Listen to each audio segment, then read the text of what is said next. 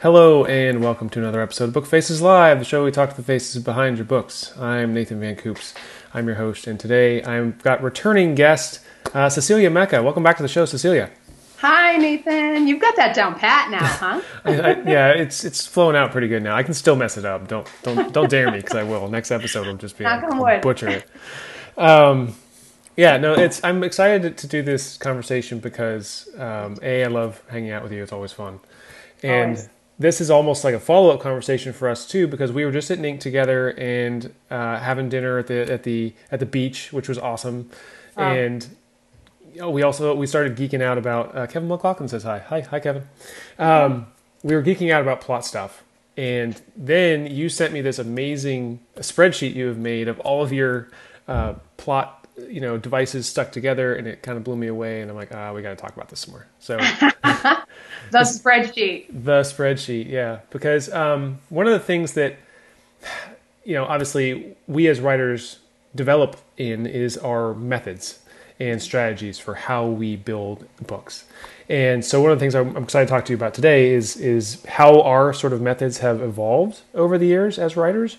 And then um, we can kind of like see what, why they're different how they're different i think that'll be a, a fun episode for people to, to, to listen into Yeah, So- look at us two plot nerds because I, I don't know about you, Nathan, but I was not uh, into plotting at all. Like my 1st book was complete. Actually, my first two or three really were mostly pantster kind of books, and I called myself a pantster once I knew what the term was. So I'm, I have the the uh, spreadsheet behind you actually, and I could see it, and I'm like, wow, I've come a long way from that. yeah So, yeah. And that, that's the thing is like it's always a, a progression, and I think it's it's fascinating to see what people's progression is. So, Yeah. um, so along the way, obviously, we're, we both read a lot of craft books, and um, you have to get this information from somewhere. So, my my first question for you then is, what were your if you have to pick your top, let's say top three to five resources Okay. that you would say were the most formative for you, what would you pick? Yeah, so I'll talk about the first one, the first plotting book that when I finally stopped resisting the idea of, of plotting.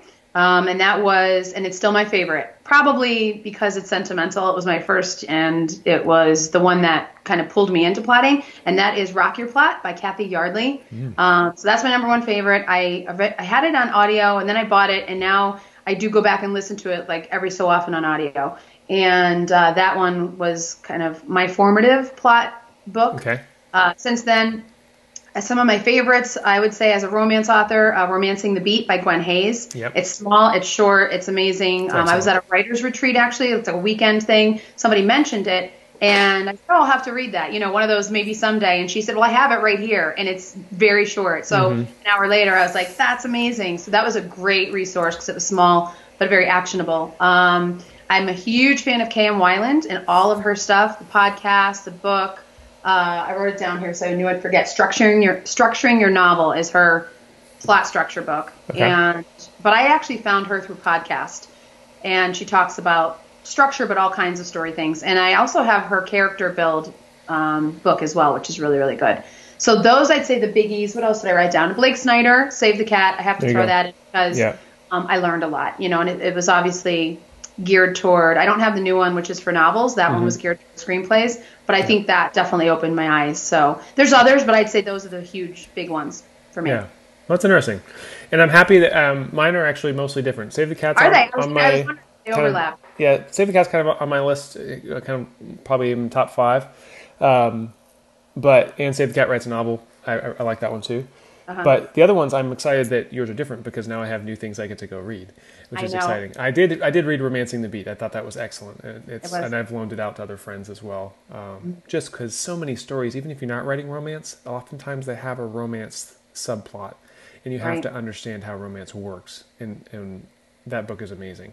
Yeah, just Um, plotting out the. That's the only one that addresses the dual POVs because you need, you know, each of the, the heroine and the hero um, have to have their own Mm-hmm. plot, basically. And Kevin says, I think Snyder's original is better for novelists than the new one anyway, although both are good. And I, I would agree, Kevin. I think Yeah, I felt that same heard way. I think I got more from the original than I did. The second one, I picked out a few things that I thought were good, but they I would agree that, that uh, the, the original was, was the best. Mm-hmm. Um, so my my top three to five. Oops, I'm sorry. You just hear yourself for a second. I don't know. I, uh, I thought I had the sound off, but um, I was looking for more comments. The um, my top three are um, so Dan Harmon's Story Circle is actually one of my uh, favorite methods. So um, writing it down. Yeah. So Dan Har- Harmon was the the the screenwriter who wrote Community, the TV show Community, and also um, there's a, a couple of other series he's done, and he has some some videos online. And the, the plot embryo or uh, story circle is basically a concept that, that you work like a clock all the way around from the from the top from the heroes. Um, you basically take the hero's journey, mm-hmm. um, but his particular way of doing it I thought was excellent. He does some there's some lectures online on YouTube that I think are great, and that has been a game changer for me. Um, in conjunction with that, and I'm kind of cheating for my top one spot. Um, I also found a program a couple years ago called Novel Factory. Which, I've heard that. Yeah, which um, James uh, from you know the self publishing show had mentioned it on his list of things that he found found useful, or it was on it was in like an honorable mention category of like writer tools.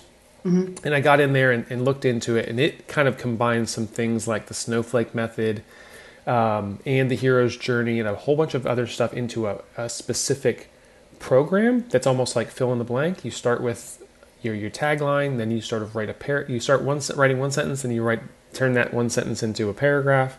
You turn that one paragraph into five paragraphs. You turn each of those into their own page, and then you slowly build your outline that way. And I thought it was fascinating. I thought it was it was really interesting the way it sort of gamified the the, the system, mm-hmm. and it combined a lot of major um, plot devices from other authors and things like that, and then and put it all in one place, which I thought was wow. great. And I think it's one of those things where you can go through the program once internalize all the methods, and then um, it's like a subscription thing. It's like six bucks a month or something. So, um, but then you can do it all in Scrivener as well. It's very possible to just do the exact okay. same thing in Scrivener. You don't necessarily have to keep Factory the whole time. Keep but, using. I was going to ask you that if you still use that or not. Yeah, I stopped using it just because I learned as much as I could from it. I think, and then um, now still use those methods in conjunction with other things. But um, the other ones. So my other my top also include uh, Libbie Hawker's "Take Off Your Pants." Yes, which I think one. is fantastic, and, and her concept of um, funneling each scene into the next one, like and having like the symbol crash idea was was huge for me. Yep, and, love her. And right now, I'm listening to um, Robert McKee's story, uh, which is he's a screenwriter, Robert McKee, but his a lot of his stuff. Um, fed into the Story Grid podcast, which is also kind of like on my list of, of tops because mm-hmm. Story Grid was daunting for me initially when I first started trying to read just the book by itself. Mm-hmm. Um, but then I went back and listened to the podcast in addition to reading the book, and it was huge. So, mm-hmm. um, so there's a lot of those methods that I've incorporated, and then of course, like I said, um, Save the Cat is, on, is also on my list from from Blake Snyder, just because of how great it is at genre. Like yeah. he really takes genre and and breaks it down and, and really helps you analyze story, which I think mm-hmm. is fantastic. So those are my those are probably my top five. And now I have new plot books to read. Yeah, exactly. this is a win-win for everybody. This is great. Yeah. That's just what I need is more. No, I do. I need I need more. I have a goal which is to read something plot in between every book and yeah. incorporate it in. So this is awesome. Yeah, yeah I'm the same way. I, I, for me, it's always a craft in between mm-hmm. books is, is craft stuff, and I think it's important to always be be feeding that. And you mentioned that you had um, John Truby's uh, Anatomy of a Story on your list. Which Look at you! You yeah, got also, the book. I don't even have also, it. I'm not that far yet. Yeah, it was. He was at 20 books. It was amazing. Um, some of the themes he just really resonated, and I I thought, okay, this is someone I could definitely get into. So I haven't really gone beyond the 20 book slides, but I definitely uh, plan to. Mm-hmm. Um, I was yeah. just finishing a book, so now that it's done, like I said, usually in between books is my craft time. So now I don't know if I should start with Truby or a Story Circle. I don't know where I'm going to go, but definitely I have a new hit list. Yeah, this is awesome. So tell me about what your so now you finished a book, you're gonna start a new book. What's yes. that look like for you? What is your process when from the time you sit down and be like, all right, I'm just at, at square one. Like zero. Yeah. What's tabula rasa, blank page, ready to go. yeah, I just finished a novel. Uh, one thing is I don't wait, so I finished the novella this morning at like 7:30 because okay. I start pretty early in the day once the kids are on the bus, and uh, it was one T in between before I jumped into the new one. Um, not that it'll I'll start writing it right away, but I, I start um, plotting it. And so for me, because I'm this one is historical romance, it always starts with the history. So I usually, by the time I'm writing, I know the time period I'm in. So that's what today was. Tomorrow, well, Thanksgiving. No, I'll probably work when everybody's before they're up and awake. yeah.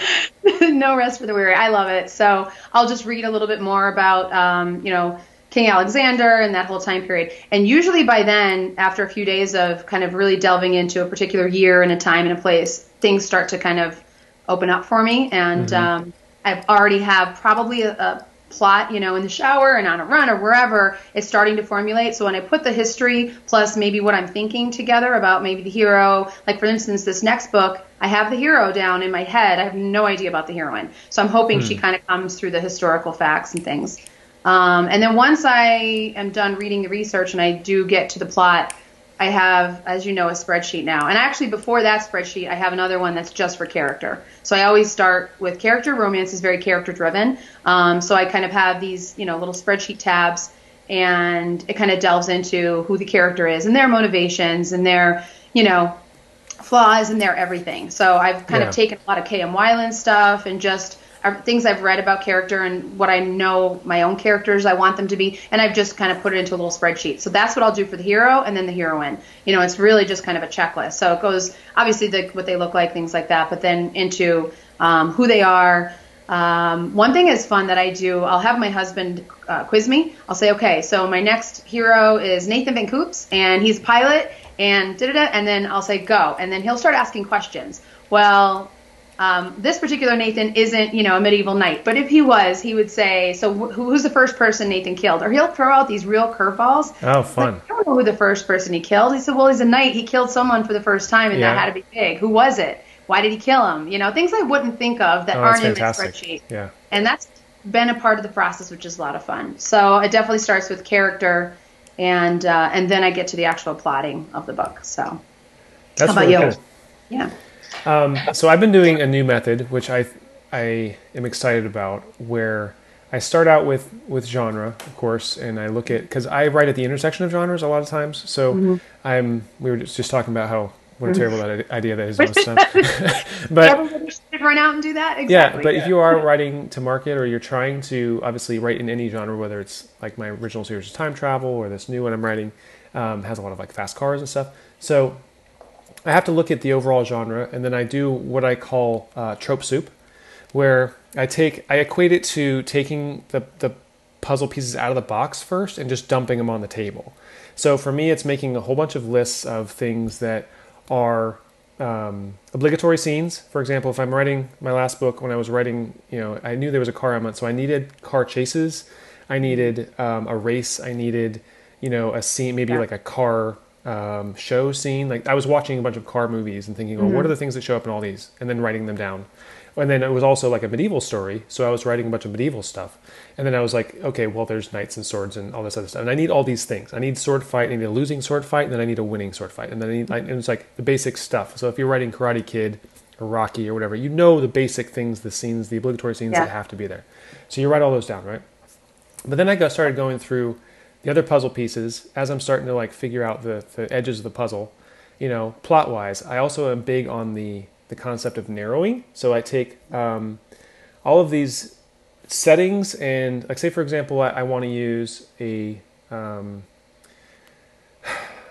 well I was watching a bunch of movies right and I was thinking okay well things typically narrow in setting from from the op- most open to the most narrow for example Harry Potter ends up you know, um, gets on a train. He's he's in the wide world to begin with, but by the end of the, the climax, he's under a castle in a tunnel, you know, surrounded by fire. So he, there's nowhere else for him to go. Mm-hmm. Um, whereas you know, like um, Pirates of the Caribbean, you know, the heroes end up, you know, on a ship, and then they end up on an island. Then they end up in a cave under. They have to go underground in the in the cave on an island. So like they, mm-hmm. they lose all of their options. So I start thinking about my settings in terms of broadest options down to narrowest options. And I start sort of arranging the pieces of the things that I want to see in this action story, for example, by order of how many options does this give the character, and when, when the least amount of options should go closest to the climax. That's kind of like um, part of my my way of just framing it out. And then what I started doing recently, which is new, is I started using the Damon Suede's verbalize um, mm. concept when a comes to actually doing the character part, where you're saying like where you're going through and actually building your character. Because he his method of, of choosing a verb instead of using verb choosing a description I think is fascinating. I love so that. I, I went and bought his verb thesaurus and just went through and just had a blast with this last book, finding all of the action verbs and then finding all the the associated verbs that go with it and all, and fleshing out a character based on um, like what they what they do. Like for example, in my in my new book, I created a, a, um, a sheriff character, and um, I realized that, that the main purpose of this character was basically just getting in the way all the time. So like through that verb, like through that verb thesaurus, I was able to find all these other actions that they do, which basically are similar to basically obstruction, like because they jail. You know, what I mean, they separate, they confiscate. They do all these things that a sheriff would do that basically stops you from being able to do what you're trying to do and I and it helped me just to actually even come up with a name. Uh, he had a verb in there called trammel, uh, which was a you know which it relates, and I'm like, well, that's kind of a cool name. I'm just going to make that the or, or that's a kind of a cool word. I'm just going to make that the name of the character. So it's going to be, it. you know, Sheriff Trammel is going to be like the character. So. Um, Oh. That was just a side character that I wasn't even trying to necessarily flesh out right away, but because of I went through that method, it gave me so much more more to work with. Now I knew how to describe them. Now they're going to be sort of a ponderous person who's literally like an obstruction everywhere they go. You know, like that, like it, it fits with their character. So that was fun to do. And I then, that. I'm stealing that. yeah, do it. I mean, I just got it from Damon. He's amazing. He has such a, um, a cool insight into that. it does. And then the other thing I do is I start to look at my um, opening and closing mirrors and also my like hero antagonist mirrors because you've got obviously um, you know like Harry Potter is a mirror image of Voldemort like with, but with a different choice because their verb was different you know what I mean like the thing that they decided to do the action that they took was different even though Tom Riddle and Harry were the same um, I mean you can do it to almost any any um, character for example like my one of my favorite movies is Zootopia I don't know if you've seen that one where I but love like Zootopia. Yeah. but the bunny character and her antagonist are basically the same character. Same, They're yeah. prey animals. They they both want the same thing. They both want, want to make the world a better place. But one of them overcame their prejudice. One of them didn't. You know, it's like so they had the same flaw even. You know, so it's like if you start looking at the mirror image of your characters, like when you start opening up your scene and like under, and once you understand your your protagonist, it helps you to sort sort of fill in the details on your antagonist because they want have the same goal. They usually have the same desire, even though they have a different method of getting there. Um, and of course, your opening and closing images are often always the same. You know, hero leaves on a journey, hero comes back at the end, uh, changed, um, which I think is so. There's a lot of the, the pieces of the puzzle that you can put in the right part of the puzzle, at least, before you fill in all the connecting gaps.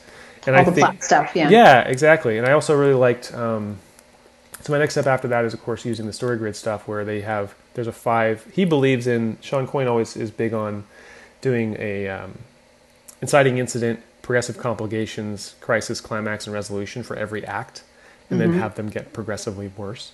Mm-hmm. So those are like your core 15 scenes, he calls them. And Yeah. like kind of plugging those in kind of builds the, the structure of the story so that you know that it flows as well. And then after that, then you can, that's where all the fun, fun happens, of course. Once you have those major tentpole pieces up, now you can actually see the thing and have some fun to, to play. to play around. That's what I'm actually pulling up as we speak. You know, the master color coded spreadsheet. that Yeah. Yeah. So give, give us a few of the other ones that are on there. to on see. Okay, so the, some other ones that are on there. Let's see. Uh, I'm going to move you over a little bit. Mm-hmm. They're all kind of based on. So one thing I thought that was interesting. John Truby talked about like the not necessarily following three act structure, and and I'm like, uh oh, this is a problem Mm-hmm. Yeah. because my entire spreadsheet is based off three act structure. Um, it's okay. I'm sure I could work it in somehow, but.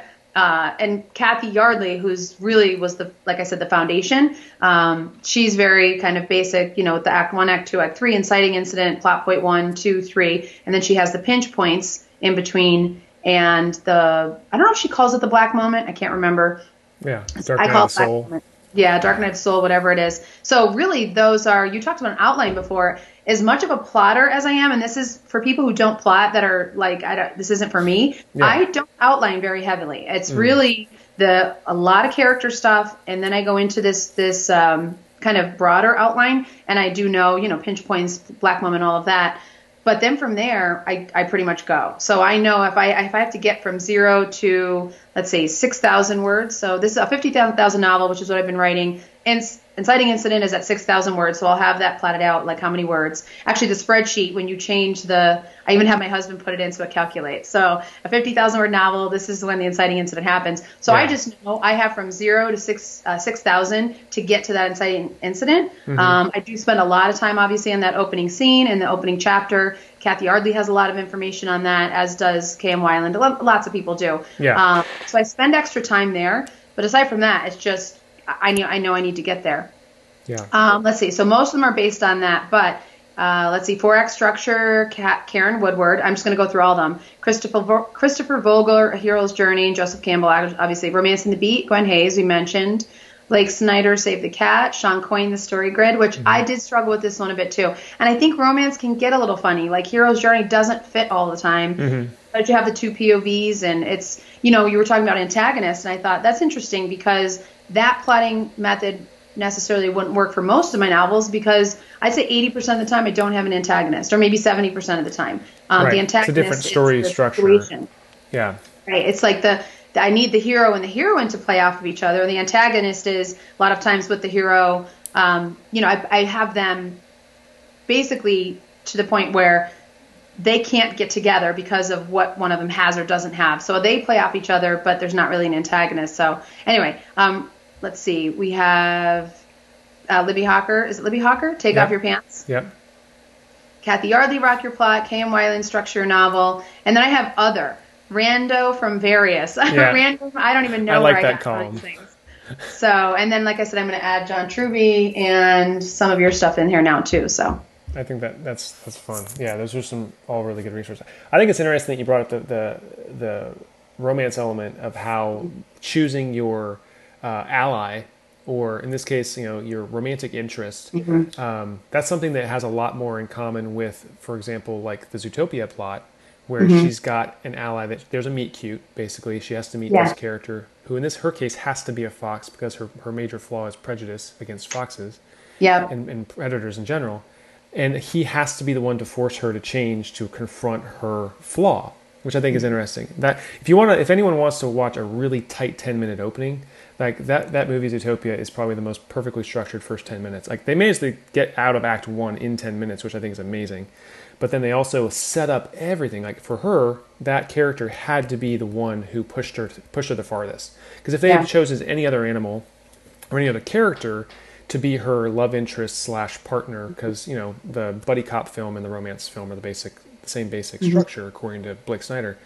Um, you have to choose the person that's going to mm-hmm. push them the hardest, that's going to push yeah. all their buttons and make them that, confront their their flaws. So, but that's you have right to, for like almost every book. So if it's a, it's a Scottish hero, it has to be. I mean, if that particular novel calls for the Border series, it's I have an entire series based on that. Yeah. It's on the border and it's that push pull, like Scottish, yeah. English. You know, if I have a clan and they absolutely hate the English, well, of course my heroine has to be English. You know, right. it's going to have to happen. Yeah. Um, so, and that's always a lot of fun. So, I, whoever comes first in my head, like this particular, the next novel I'm working on, um, it's also a collaboration, which is fun because that I haven't done that in a while. So it's a co-write with another author. So there's that element too. But I have the hero first, so he's already in my head, and I know him. So she will start to take shape based on what he's lacking, what he needs, you know, mm-hmm. what he likes, what he dislikes, and uh, so I guess in a way it's it's like an antagonist situation, but not an antagonist. Yeah, and you mentioned that you spend a lot of time on the beginning, and I think that's an important thing yeah. for people to do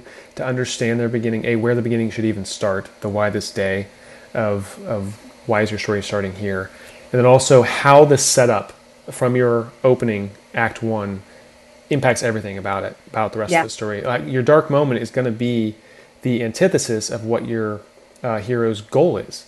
Um, yep. I use this for example. The Zootopia example is like she she overtly states within the first couple minutes, "I want to make the world a better place."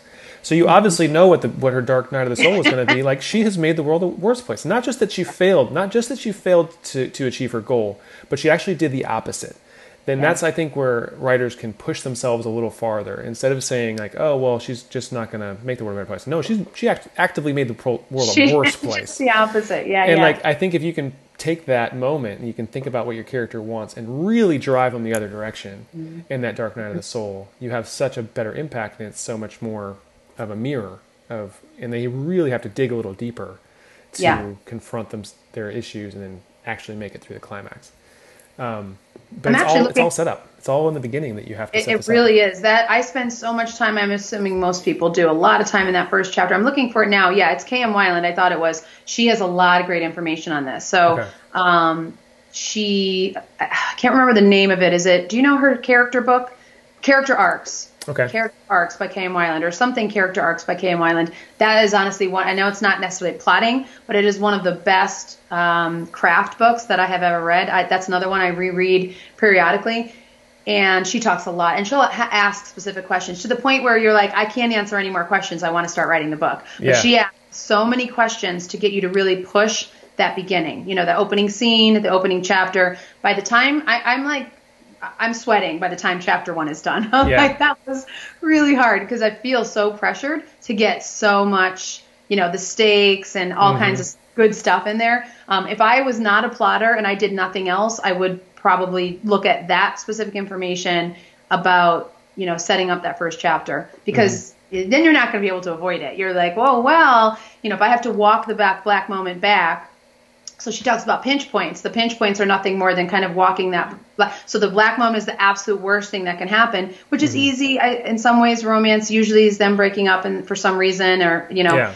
um, when I walk that back all the way to the very beginning, like you said, I know exactly what has to happen. You know what the pinch points are in each of the each of the acts. So That's a smart so move to, to reverse engineer it. Like, take what you know and then reverse engineer what you don't know from those moments. Yes. So it's like whether you're building the puzzle pieces, you know, forward to backwards or backward to forwards, it's still the same thing because they're still Yeah. going to be mirrors. They're still going to be reflections of each other. Um, Yeah. So yeah, that, that's that's exciting. I'm going to definitely dive into those novels next, probably. I think, or those uh, structure books next, which I think is. We both have homework now. Great. I know this is super Great time exciting. Thanksgiving. all, all of our family will be like, "What are you doing? What, where are, where have you been this whole holiday?" It's like, um, I got a new reading list, so see you guys later. Yeah, um, reading about tropes, and you mentioned tropes. I do have to mention I have so leaned into tropes lately. It's not Mm-hmm. to the point where I, it's almost embarrassing to admit, but I now have a trope Tuesday in my reader group because Mm. I want to delve into. I know what the tropes are, and I know what they. I want to know why they like what they like, and um, you know, a lot of a lot of reasons. But talking about using them in ads and all over the place, but. yeah, I have definitely leaned into tropes. And uh, so we had like Alpha Male yesterday. Trope Tuesday, Alpha Male. Tell me your favorite Alpha, alpha Male books and what do you like about Alpha Males. And it's only been two weeks and I'm already, I have so much information already. I'm like, I, I have to stop. yeah, Because they're really kind of delving deep. But I think that word and that concept, I mean, we know it's important, but I definitely think I need to be more deliberate about how it's woven into my marketing, even. So um, I just wanted to mention that because you tossed Yeah. that out. And I was like, yeah, that's that's huge. and I think it's really under. It's important to understand the tropes of your genre so that you can also turn them on their heads. So Sure. you can do something a little bit different because you don't want to go from trope to cliche. Sure, absolutely. And you want to go the other way. So it's like, okay, here's this thing, here's this genre convention that my readers really want. How Yeah. can I offer it in a fresh and surprising way that they Yeah. haven't seen before that will be memorable? Because I think the most, the worst thing that our books can be is forgettable. yeah, And um, so I think, but, you, but it's one of those things you have to understand it before you can really. Uh, before you can do that, yeah, and that's what I'm loving about this. If I enemies to lovers, like who doesn't? There's not a romance reader out there that doesn't love that trope. Yeah. But what is it about it that we love? That, like you said, so I can kind of have go beyond just he's English, she's Scottish, and they, you know, there's got to be more to it than that. So yeah. um, yeah, it's fun, isn't it? oh my gosh, it's so much fun. And I think that's half the problem of, of reading these craft books is like you get partway through it and you get so excited to go right. I'm that- ready. Yeah, you're like, no, no, no, I, I got to use this. And I think that it's, um, I don't really believe in, in writer's block because like if you're, if your well is empty, go read one of these books because they're Yeah. going to trigger all of your ideas and ideas and ideas because this is the stuff of story. This is the, this is what makes us tick as human beings.